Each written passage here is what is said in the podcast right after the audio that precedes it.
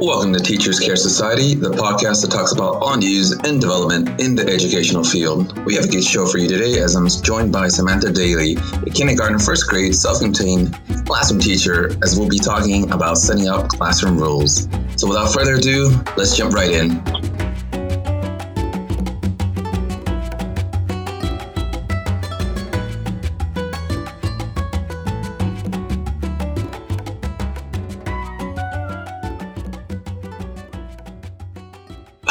Right, welcome back. Today's guest is Samantha Daly, a special education teacher teacher from New Jersey. So I must admit, it seems like you've done it all. You originally started working as a paraprofessional while going through grad school. Congratulations, by the way.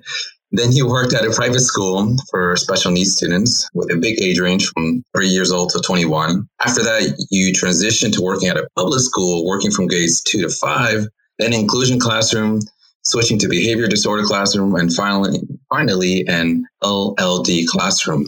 So for those who don't know, LLD classrooms are language and learning disability classrooms, all self-contained small group classes for students with all sorts of disabilities. Um, did I get that right?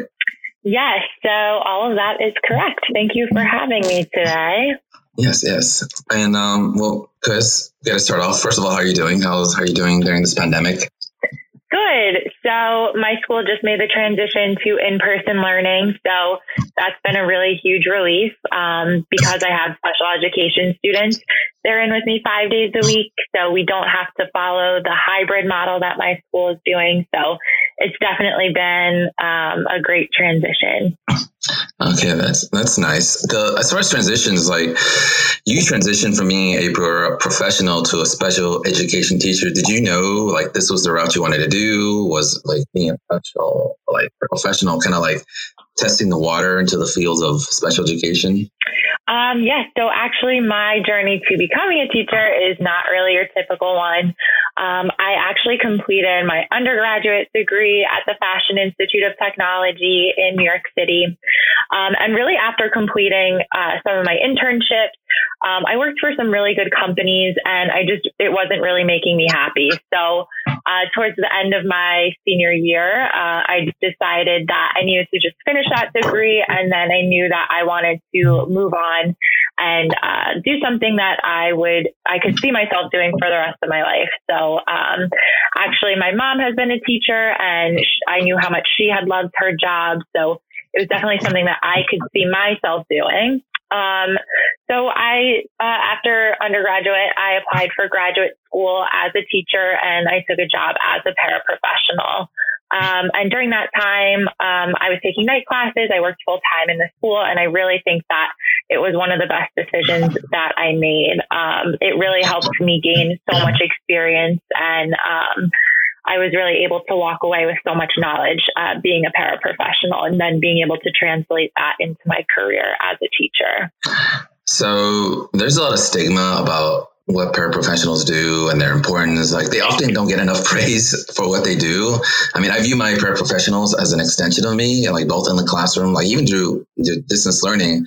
And the best thing I can do for a paraprofessional is like utilize them effectively, you know, not just having them do like simple, like busy work, um, I know this could be quite difficult during distance learning, but I found ways of doing this. I just I shared all my resources, um, you know, all the links and my login info to all the curriculum and stuff that I use, and I also taught them new skills and certain strategies to use, especially through distance learning and even the classroom. And I taught them how to track data, behavior management, transition, praising, reinforcement, essentially just not only supporting me, but also this supporting students as well. And I've seen some examples where some paraprofessionals aren't utilized to the best of their ability. Uh, one of those examples, like literally the paraprofessional will just repeat everything I said. It'll just kind of, you know, like, like a parent, just repeat everything I said. Or I had another professional, paraprofessional when I was in class, just every now and then at the back of the classroom saying, make right choices, kids. Um, so, I don't know, how, how's, how was your experience as a paraprofessional? Um, yeah, so I really thought that I had a great experience as a paraprofessional. Um, I was really able to work in so many different settings, as you had mentioned earlier. Um, and I really knew that I wanted to, you know, help out as much as I could. And I had really willing teachers that were um, willing to help me learn how I could help out. And, um, you know, a big part of my job working with children with behavior disorders was collecting data on um, any of their behaviors. So I really think that having these experiences uh, helped me get a job so quickly out of graduate school um, because you really are getting that firsthand experience. Um, working with the students and being in a classroom every day. Um, you know, I know a lot of my friends had been subbing during graduate school, and I just don't think that it equates to the experience that you get as a paraprofessional. And I think I really lucked out having great uh, classroom teachers that were willing to let us step in and, and take some load off of off of their hands. Um, so I do think that they deserve a lot of praise. I wouldn't be able to, I don't think my classroom would function as well as it does without my paraprofessionals. Um, they really, you know, I think having that experience as a paraprofessional makes me appreciate them so much more. Um, so I, I think that, um, they help my classroom run smoothly every day and they really are the best. yeah. So yeah, paraprofessionals are the best only if you utilize them, you know, effectively. But let's jump into our first topic and classroom rules. So where to start? Let's see. I had teachers where they say, you know, it's my way or the highway, uh, and just these crazy, insane micromanaging rules, basically like a hawk over my shoulder I mean, for you growing up, how was your experience with rules? I mean, were you a, a rule breaker growing up? So it's pretty funny because whenever my parents describe me um, when I was little, the first thing that they always tell people is that I was such a rule follower. Um, so it's kind of funny to now be working with students that are just the complete opposite and, um, you know, really have a tough time following rules.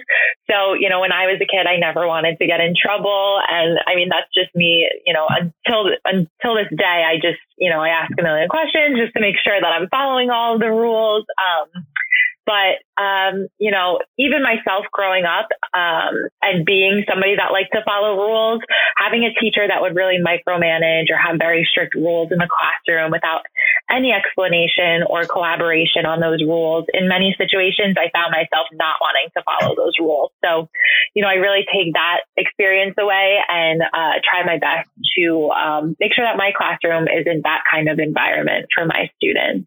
so my favorite joke growing up, back when I was in middle school, we had this poor fella, a long term substitute, and you could tell that he didn't have a lot of experience with classroom rules and classroom management. And so he had this list of very confusing rules that they would contradict each other. And well, for, I'm from Los Angeles, so there's always a joke about street parking rules and how confusing they can be.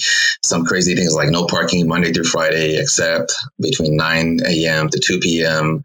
on the second and fourth Wednesday, and then there will be an arrow pointing the exact opposite way. So this, just imagine that with the substitute having these really ridiculous long rules and all these clauses, and it was just very confusing. And of course, people would get in trouble because they broke the rules, and it's because it just wasn't clear. Have you ever had any experience? Experience in either growing up or you know maybe another uh, you know, maybe a, another teacher that you know having these odd rules? Yeah, so I've been trying to think about this question, and I, there's not like one specific uh, teacher that really sticks out in my mind um, where I've had this experience before. But I do definitely remember having some teachers in, at like the high school level that were just very controlling. And you know, I remember being a student and just dreading going to their classroom in fear of um, you know, getting in trouble for breaking a rule and, um, you know, being called out for it in front of the classroom. Um, so, you know, for me, again, that was one big takeaway when implementing rules in my classroom. I never wanted my students to feel like that. I never wanted them to feel overwhelmed by the rules. And um, I didn't ever want it to really feel like a dictatorship for my students. You know, I wanted them as part of that uh, collaboration for our rules. Yeah, that's that's a good point about making rules. It's you know it's not all about me, me, me. We also want student input. Um, of course, that depends on how well you know your students, how how well you trust them. And as far as like the rule number, there's no magic number. I would usually have like no more than five. Otherwise, it just becomes way too many to memorize. And you know, especially when you're dealing with the younger ones, this is too much for them. And so, for example, I teach at a special day class and I only have five rules and, you know, they're, you know, quiet mouth, sitting down, listening ears, watching eyes and calm hands. Like very simple. Is there a limit to how many rules you have in the classroom? Yeah, so I completely agree. Um, I like to have, I stick with like about three rules, but um, under those rules, there's a lot that can really fall under each of those rules. Um, and again, I like your point about having to know your students. So having children with behavior disorders in my classroom, it's also important to find that balance where you're not giving over too much control to the students in the beginning. Um, but I still believe that no matter what, um, it should be a collaborative process regarding uh, who your students are um, and whatever challenges they may have. So in my classroom, I stick to three rules, and they're very broad rules, but um, it makes them easier for my students to remember. That's good. So even when it comes to you know you have your rules and you want students to follow them and memorize them you know, I see teachers try and stick to a theme or even an acronym to make them easier to memorize. I've seen teachers even, you know, sing those songs, you know, sing the rules out. Uh, I know you said you have the three B's. I've heard of teachers have like SLANT, which is, I think, sit up, listen, attention, nod, and, and talk. Uh, I know teachers, you know, they always try and incorporate something that says, you know, and most importantly, have fun and learn. I know it's very cliche, but it's also important. Like you want the kids to know that these rules are for them to, to learn best. It's for their safety. And we're not making these rules to control them. For you, like, what are some fun ways you get kids to memorize the rules? Yeah, so um, I do use the three B's in my classroom. So that's be responsible, be respectful, and be safe. Um, so I start with a collaborative discussion, and I really just start out with asking students why they think we come to school. So I really don't even bring up the topic of rules yet because I want to begin talking about why we come to school. So uh, generally, it leads to the discussion of we come to school to learn, to have fun, to feel safe. Um, and I want my students to make those connections before I bring up rules. Uh, this year, I had students act out different ways and or different scenarios um, in the classroom, and then we would take a class vote to see if each scenario would fall under our rules. Um, and I just like to make it engaging and have my students actively participating. So, um, you know, it, it, gives my students a chance to be silly and maybe uh, come up in front of the classroom if they wanted to to show us. It's almost like a game of charades. So, you know, we would all discuss and say, "Hmm, is uh, Evan following the rules right now?" And you know, it, I think it definitely makes it uh, fun for the students and it, it has them actively participating in discussing if our rules um, are being followed or not. That's funny. I even have uh, professors at university level for grad school do something similar like that, where we act out like, all right, you know, is this, you know, following the rules or this not following rules? But mm-hmm. for me, introducing rules, it's day one. Like, first thing right after introductions, explaining who I am and going over who they are. We go over the rules, and I have to model as many times as we can, like something similar to how you have them go through the scenarios and just have them provide them many opportunities to follow the rules. It's just all about practice, practice, practice. How do you get students to practice and follow the rules in addition to like playing out the scenarios you have? Right. So my classroom can range from kindergarten, first to second grade. So having these primary grades is all about modeling, practicing, and repetition, just like you were saying. Um, I like to do a lot with social stories as well. Uh, we spend a lot of time practicing and going through our routines. And if I notice that my students have, um, you know, we have a specific situation in the classroom, uh, I'll bring in a social story so students can see it from another uh, perspective and make a text to world connection. Um, and then we discuss what happened and ask ourselves how we could do better next time. So we reflect on the behavior and come up with solutions. Um, and then this year, I started something called Daly Dollars. So this system has students reflecting on their own behavior after each period and really recognizing if their behaviors deserve a dollar to put into their piggy bank. And of course, this is a fake dollar, but at the end of the week, they add up all of their dollars and they can go shopping in the classroom store. And this allows each of my students to really take accountability for their actions. And I think it also helps to implement a real world, real world scenario into the classroom. So students are making those connections to math and how it's used in the real world. And so far, this has uh, been a huge motivator for my students and they really have enjoyed it. Oh, that's really cute. I like that. As uh, I'm sure it's a little bit of fun having a currency named after yourself. So if we go back to the rule making, I know it's supposed to be a collaborative process, and we want students to have that buy-in, to feel that sense of community right there. And we want students to take ownership in the classroom rules because this is their classroom as well. What is the collaboration process for you? Yeah, so I kind of touched on it um, a little bit earlier. So I really start out by asking students why they think some rules um, or why, like, I like to actually really start out by asking them why they think we come to school. Um, and then I like to ask them why they think or what rules they think that we should have in our classroom. And more often than not, they fall under one of the categories of the three B's. So I introduce the uh, three B's topic and then we just categorize them under each one. So is uh, raising your hand being safe? Is it being respectful or is it being responsible?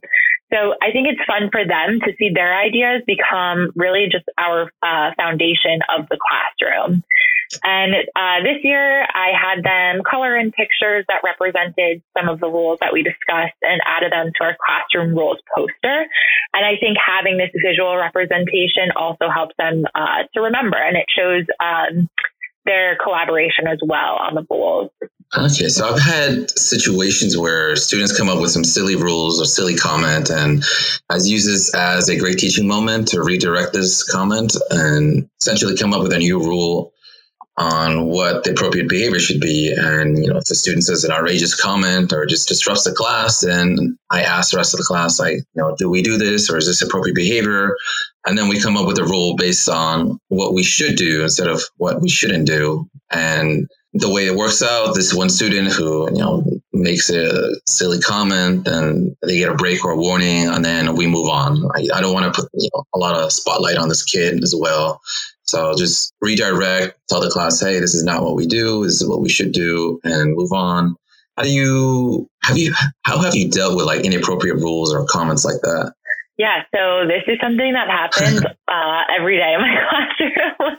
um, having students that have behavior disorders, um, a lot of times they're just very impulsive with what they say, and most of the time they don't, they can't really control their actions or, um, you know, they don't ha- put much thought into what they're saying. It just kind of comes out of their mouth. So um, I think that for me, it's really important to understand uh, the function of that behavior. So is my student doing it because they're seeking that attention uh, from the class? So what is their goal in uh, making these comments? And more often than not, it is because they want that attention, whether it's negative or positive. Um, so I really just have specific ways that I'm supposed to manage uh, inappropriate comments or behavior.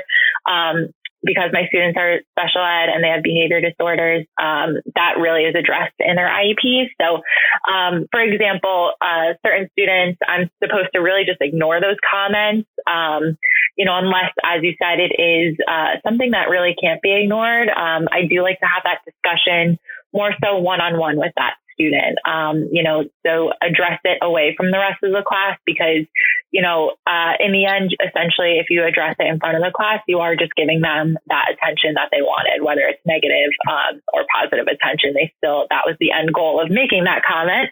Um, so yeah, I do, I agree. I try to ignore it. And then if it is something that needs to be addressed, I like to do that one on one with the student afterwards. Okay. So then the secret when it comes to making rules and you want to have that student you know, buy-in is to kind of guide the students towards a set of rules like you already have in mind that you want them to make and you know kind of approach it like a socratic seminar where you're there as a moderator and we'll chime in if you know they get off topic or try to re- redirect the students again um, you want them to steer towards a set of rules that you think are essential and this might revolve around like no bullying, being ready to learn, being responsible. You can be more specific if you want. Do you have a set of go-to rules in your classroom that you know you want for sure? Um, yeah. So um, along with my uh, set classroom rules, my students also have specific uh, individual behavior plans. So for me, I really try to keep my classroom rules as sim- uh, as simple and as easy for them to remember. Um, because all day long they're being tracked for their specific behavior uh, goals and really what they're working towards individually. Um, so I do agree with you that I, you know, try to really preach to students that, you know, kindness is, you know, number one goal for us in our classroom, uh, along with set of rules that we're supposed to follow. Um, you know, I think building up our students' character is super important.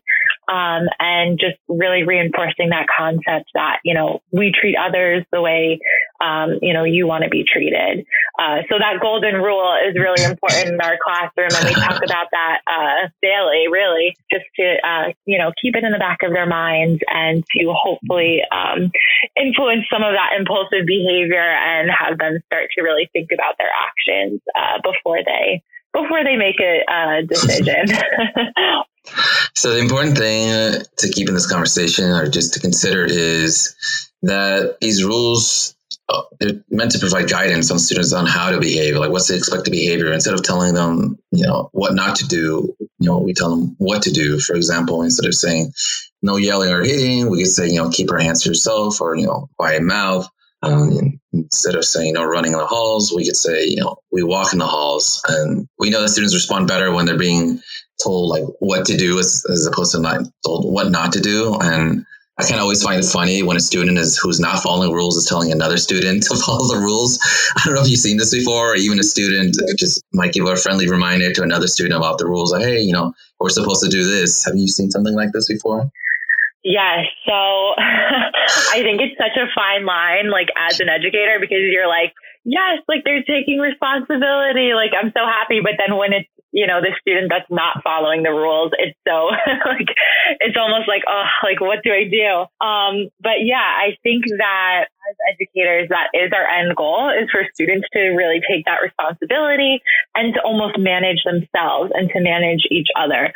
Um, but I do definitely see it a lot where it is the student that consistently is not following the rules and almost, you know, takes on that role of pointing out other students' flaws. Um, so yeah, that's that's kind of tough. Um, but I guess you know, as far as when students in the classroom uh, begin to monitor each other's behavior, um, and in a positive way, in a kind way, um, you know, it is great when you start to see them taking ownership for those their actions and for their peers' actions. So I think that's definitely uh, really important, and it makes me happy to see. so back when I taught uh, gen ed, I had scenarios and situations where I would tell the kids, you know, turn to your neighbor and check if they have their desk cleared for recess. Uh, I've seen situations where students respond better to listening to the rules from a peer as opposed to me. And last year I had a student who just wouldn't listen to me. And I tried, you know, every, everything, you know, non, nonverbal reminders with icons and praising other students who did follow the rules and you know, every teacher has that one stare where they would look at the student and they expect them to like, hey, I'm watching you. And so basically, like what happened is I really wanted to avoid the student like miss out on recess or, you know, keep any kind of punishment because they weren't following the rules. And I finally incorporated like this peer check system where I would have a peer sit next to a student, like my model student, sit next to the student who needed a little bit of redirection. And it worked quite well. So I had this girl who would remind her peer, you know, make sure you have calm, calm voice, make sure, you know, you have all this stuff right here. And she would offer her help. And he really responded well. Um, he didn't really listen to me that much, and he didn't really listen to the other students as well either. And he really responded well to this one student, this one girl, and it, I was quite surprised. Like she was really friend with him, but also in a caring way, kind of like that mother, motherly figure. And I was just quite surprised. And again, I only did this with permission from like quote unquote like my model student um, because again, I didn't want to pair a student who might be disruptive next to another student, and then have a situation where they're both not learning because because behavior might be too disruptive. And so I would reach out to this my model student in private, pull her aside, saying, hey, would you help out with this? I know it's a big responsibility and would show the student a few strategies and you know, to help redirect the behavior. I had this checklist on the student's desk and it's like, oh, if, you know, if he needs help with this and remind him of this, if he needs help with this, remind him of this. And again, I would let this model student know that this is totally optional and no pressure. It's not her job to do this, but that I, I would appreciate this. Have you had something similar like this, like something like, like your buddies before? So personally, I have not had experience with this yet, but um, after hearing about it, I really like the idea.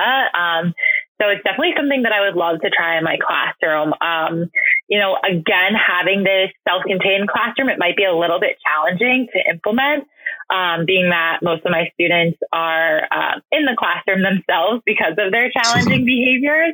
Um, but it definitely is, you know, I could definitely see it um, modified for these students and it could be a really good uh, positive reinforcer um, you know if you have that student who always views himself as um, you know having problem behaviors this could be a really great way to even um, build that confidence up a little bit for that student and really have them take ownership for their behaviors and their classmates behaviors um, so I definitely would love to try this. I think it's a great idea. Going back to the curating the rules together and telling students like what behavior we want them to do instead of what not to do. I also want the students to feel valued when they contribute their ideas. And I know that students think the norm is like we go in the classroom and do whatever the teacher tells us. like they make the rules for behavior, schedule, content, how we learn, etc. And I want students to give input on what rules and behaviors help them learn best. You know, it's different for every student, it's different for every class, for every grade. And I ask the students what rules will give them the best and the safest learning environment. And this essentially is our first classroom collaboration on day one. We're all collaborating, we're all talking with each other, and this is rule number one. We're taking turns, listening to each other, raising hands, waiting, and having this immediate interactive learning moment from day one is a great way of showing students how to be accepting of their peers, how to be accepting of their collaboration style, their learning style. How do you, how's your collaboration process with your class? Yeah, so um, from that primary grade perspective, modeling is so important for them. Um, so I really have to constantly reinforce appropriate behavior for listening to our peers and collaborating in a positive way.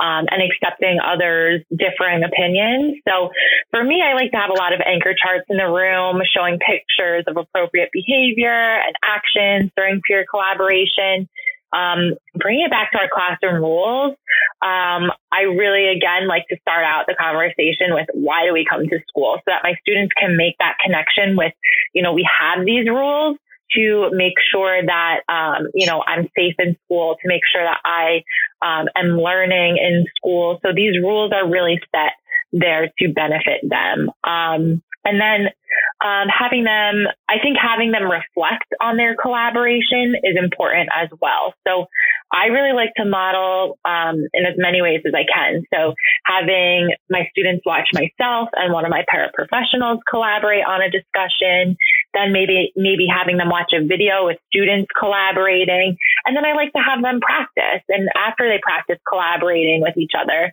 um, I like to have them reflect on their discussion and talk about what they did really well and what were some things that maybe they could work on next time. So again, bringing it back to allowing students to take ownership of their actions is really important, and I think it's an effective way. Um, to teach that collaboration to students. Oh, that's great. Um, for me, I emphasize on day one that this is a safe space and we value everyone's voice and opinions, especially when you have maybe more timid students. And I want to give them an opportunity to speak and collaborate at their own comfort level. So I start off an activity by having them discuss you know, possible rules next to the partner next to them and then maybe the rest of the table, and then eventually, you know, from that table, to create a, a, list, and then finally to a whole class discussion. You can see how it would be easier for a more timid student to share their ideas to just one person next to them, as opposed to raising their hand in front of the whole class. Um, you can even have an activity where you have students share um, post-it notes and create some sort of diagram or chart, and again and this way, all the students participate and get their voice heard. How do you get all students to participate in, in a process like this? So I like to use a lot of the same techniques that you had mentioned. Um, I think that asking for students to work in small groups or with a partner is much less intimidating for the shy students. Um, and it also allows all of them to have their voices heard. Um, you know, when you are in that larger classroom setting, it's hard to really get to everybody to share. Um, I also really love to use the sticky notes as well. And during virtual instruction, we um, found something called Jamboard. So this has a sticky note feature, and students can write down their thoughts on the sticky notes and share it on the Jamboard. So everybody is part of that uh, collaboration process. And I do definitely think it is um, low risk. So students, even the students that are shy or might feel intimidated, uh, definitely were participating as well. And I, I tailored this to my first graders by writing their names on the sticky notes for them already. And all they really had to do was just drag and drop it within the Jamboard to be able to express their opinion. So we practiced it, practiced this at first by playing a game of Would You Rather the first week of school, and they would just drag and drop their little sticky note over if they liked cats better or dogs better. Um, so I really have found this to be a great tool, and I've even brought it into my classroom now that we're in person, and um, it allows students to all participate in the classroom as well. That's so awesome. I'm glad you were able to do that same activity even through virtual distance learning. That's pretty neat. Um, yeah. So this is the the next idea about like so giving students recognition and that specific feedback when they follow the rules and do the expected appropriate behavior.